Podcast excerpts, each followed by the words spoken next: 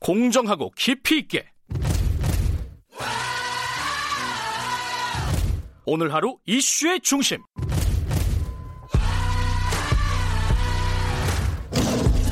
김경래의 최강 시사.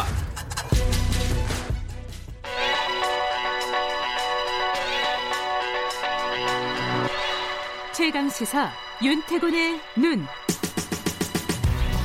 네, 윤태곤의 눈 의제와 전략그룹 더모아의 윤태곤 정치분석실장님 나와 계십니다. 안녕하세요. 네, 안녕하세요. 오늘은 또 이상하게 정치권 얘기를 오래 하게 되네요. 네, 총선 저는, 얘기 계속 이어가 네, 보죠. 총선 예. 얘기 계속 하니까 예, 예. 각 당 공천 진도 쭉쭉 나가고 있지 않습니까? 맞아요. 예. 예. 한 중간쯤 온 것 같아요. 그리고는 만약에 저 미래통합당에서 티케이 지역 공천 발표를 한다면은. 이제 경선 지역도 있고 단수 공천도 있으니까 경선은 네. 남는 거지만은 거의 한 칠십, 팔십 퍼센트 왔다. 음, 이렇게 볼 수 있고. 그리고 음. 이제 민주당 같은 경우에도 미확정된 지역에 대해서 이걸 경선이냐 뭐 아니냐 이런 거를 하는 게 아마 거의 이번 주까지는 마무리될 음. 것 같아요. 그러면 다음 주에는 사실상 끝난다. 이렇게 음. 볼 수 있겠습니다. 어제 뭐 공천 관련된 뉴스가 있었습니다. 뭐 홍준표 전 그러니까 대표. 붙는 사람은 있고 떨어지는 사람은 있고 자리는 한정돼 있는데 하고 싶은 사람은 많고 그 문제 아니겠습니까? 홍 대표하고 김태호 지사 두 사람 조금 예. 짚어보면요. 홍 전 대표가 훨씬 더 어려워졌어요. 뭐냐면은 김태호 지사는 자기가 그 거창 지역에서 계속 거기 나간다라고 했기 때문에 거기 무소속으로 만약에 출마 할 수가 있어요. 아, 할 거예요 아마. 해도 승산을 그렇죠. 바라볼 수 있다. 했다가 어. 돌아오겠다. 음. 그리고 거창 그쪽 지역은 민주당과의 경합 지역이 아니니까. 예를 들어서 음. 그쪽 지역 유권자들이 볼 때 김태호가 돼도 뭐 보수당으로 돌아갈 것이고 보수 후보가 돼도 그렇고 그러니까 네. 인물만 보고 딱 한다 이렇게 되는데 홍 전 대표는 양산에서 할 거냐. 음. 아니 원래 자기가 했던 합천으로 돌아갈 것이냐 음흠. 그것도 문제예요. 네. 양산에서 했을 때는 거긴 또 김두관 의원이 버티고 있지 않습니까? 네. 삼자 구도가 되면은 되게 어려워지는 어려워진다. 거죠. 뭐 보수 분열의 그 멍에를 본인이 뒤집어 쓸 수가 있는 음. 것이고 근데 그렇다고 합천으로 되돌아가자니 또 모양새가 되게 빠지는 게 있고 음. 그러니까 김태호는 좀 심플한데 홍준표는 복잡해졌다 네. 이렇게 볼 수 있겠어요. 네. 지금 김병준 비대위원장 같은 경우는 당의 의견을 좀 따라달라. 그 얘기는 출마를 하지 말아달라는 그렇죠. 거잖아요. 뭐 당인으로서는 그렇게 네. 말하겠지만 그분들은 또 각자의 이제 판단이 있을 테니까요. 예. 이런 식의 공천을 보면은 방금 이제 개인에 대해서 말했지만은 좀 구조적인 거를 한번 예. 보죠. 전체적인 평가를 예. 좀 해보죠. 그러니까 네. 음, 다음 주에도 이어질 텐데 오늘은 영입 인재하고 청년에 대한 네. 각 당의 이걸 한번 보죠. 영입 인재를 보면은 여당은 이십 호까지 공식으로 영입을 했습니다. 네. 요즘 이제 이번이 그 미투 논란으로 자격 반납했으니까 열아홉 명이죠. 네. 입당식 한 사람들이 있어요. 영입하고는 또 다른 거죠, 이건. 그러니까 차관급 이상의 관료라든가 여권 주위에서 일을 한 사람들. 뭐 예컨대 고민정 전 청와대 대변인이 입당식을 했어요. 음. 고민정 우리가 영입했다. 이게 말이 안 되지 않습니까? 그거는.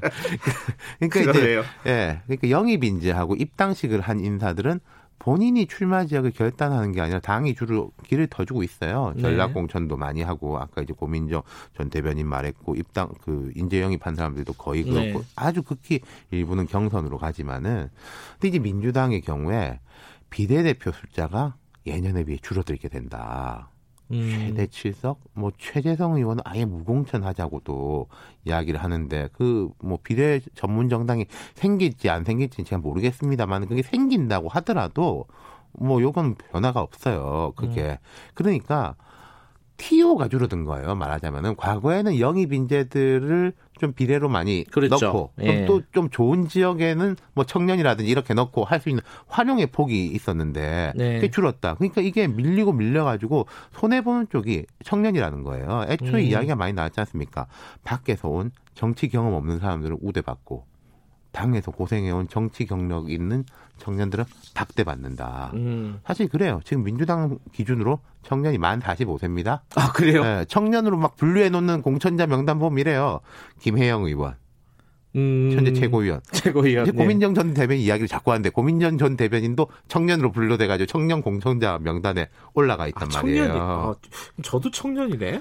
아, 그러니까 몇 달 안 남았지만 청년이죠. 예. 그러니까 이제 청년들한테 가산점을 주긴 하는데 그냥 경선을 붙여놓으면은 벽을 넘기가 어렵다. 대전 음. 동구에서 이제 민주당 원내대표 정책조정실장 출신 장철민 후보 경선에서 승리했는데 나머지는 거의 고배예요. 그리고 이런 것도 있습니다. 자, 이번에 중진 의원들 많이 탈락했지 않습니까? 네. 그 중진 의원한테 이긴 사람들이 누구냐? 거의 팔십육 그룹들. 아. 원외에서 갈고 닦은 사람들, 구청장, 청와대 비서관 하면서부터 음. 갈고 닦은 사람들이 음. 네트워크라든지 정치 경험이 앞설 수밖에 없으니까. 그렇죠, 그렇죠. 신인을 네. 보면은 중고 신인들이 많다는 거예요. 음. 그러니까 애초에 민주당에서 나왔던 이야기는 뭐 이철희, 표창원 의원 이분들 불출마할 때 하, 이래가지고 안 된다.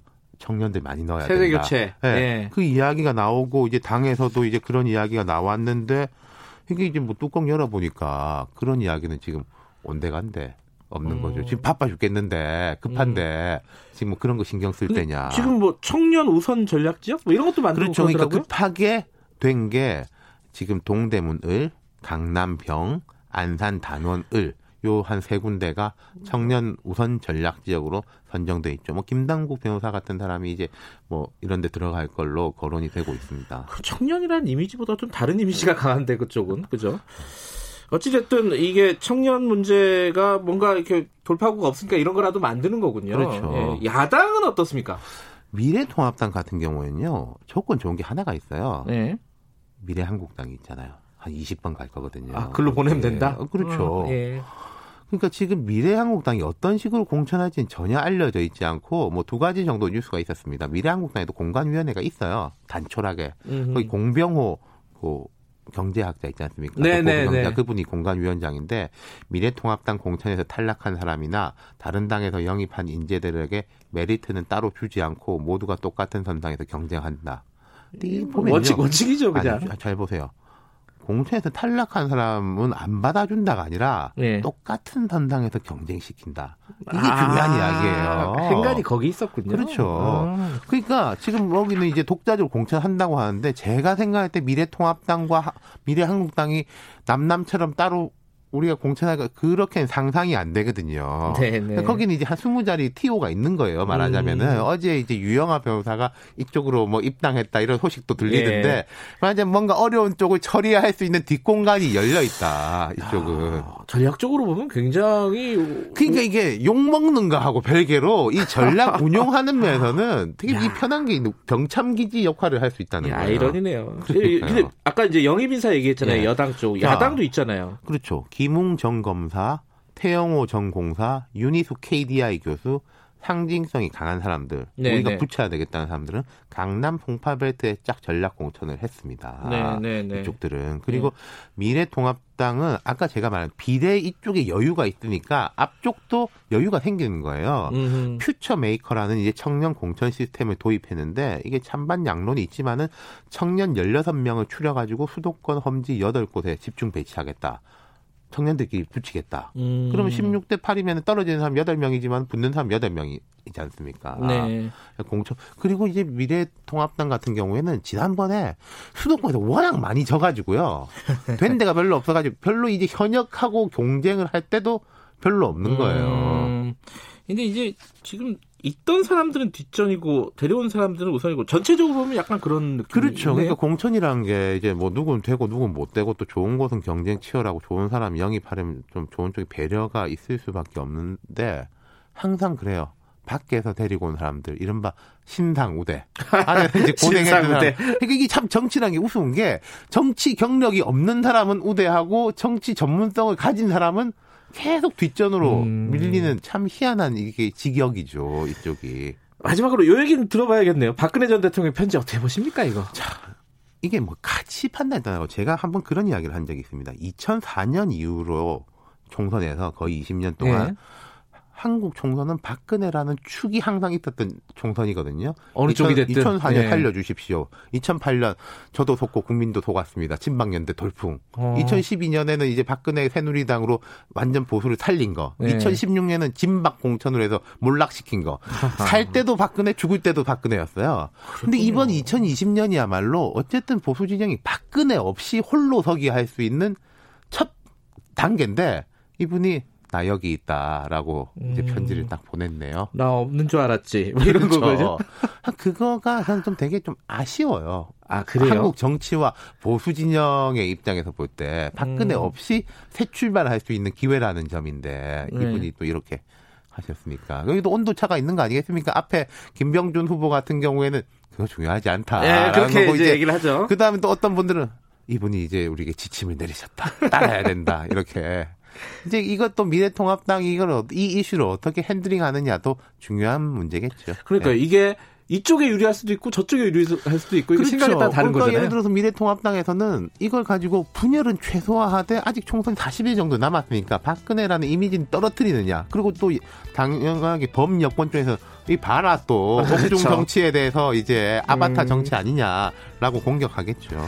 네, 아, 다음 주는 조금 윤곽이 더 뚜렷하게 네. 나오겠습니다. 예, 여기까지 듣겠습니다. 고맙습니다. 감사합니다. 윤태곤의 눈이었습니다. 김경래 최강시사 이 부는 여기까지고요. 잠시 후 삼 부에서 다시 뵙겠습니다. 일부 지역국에서는 해당 지역 방송 보내드립니다.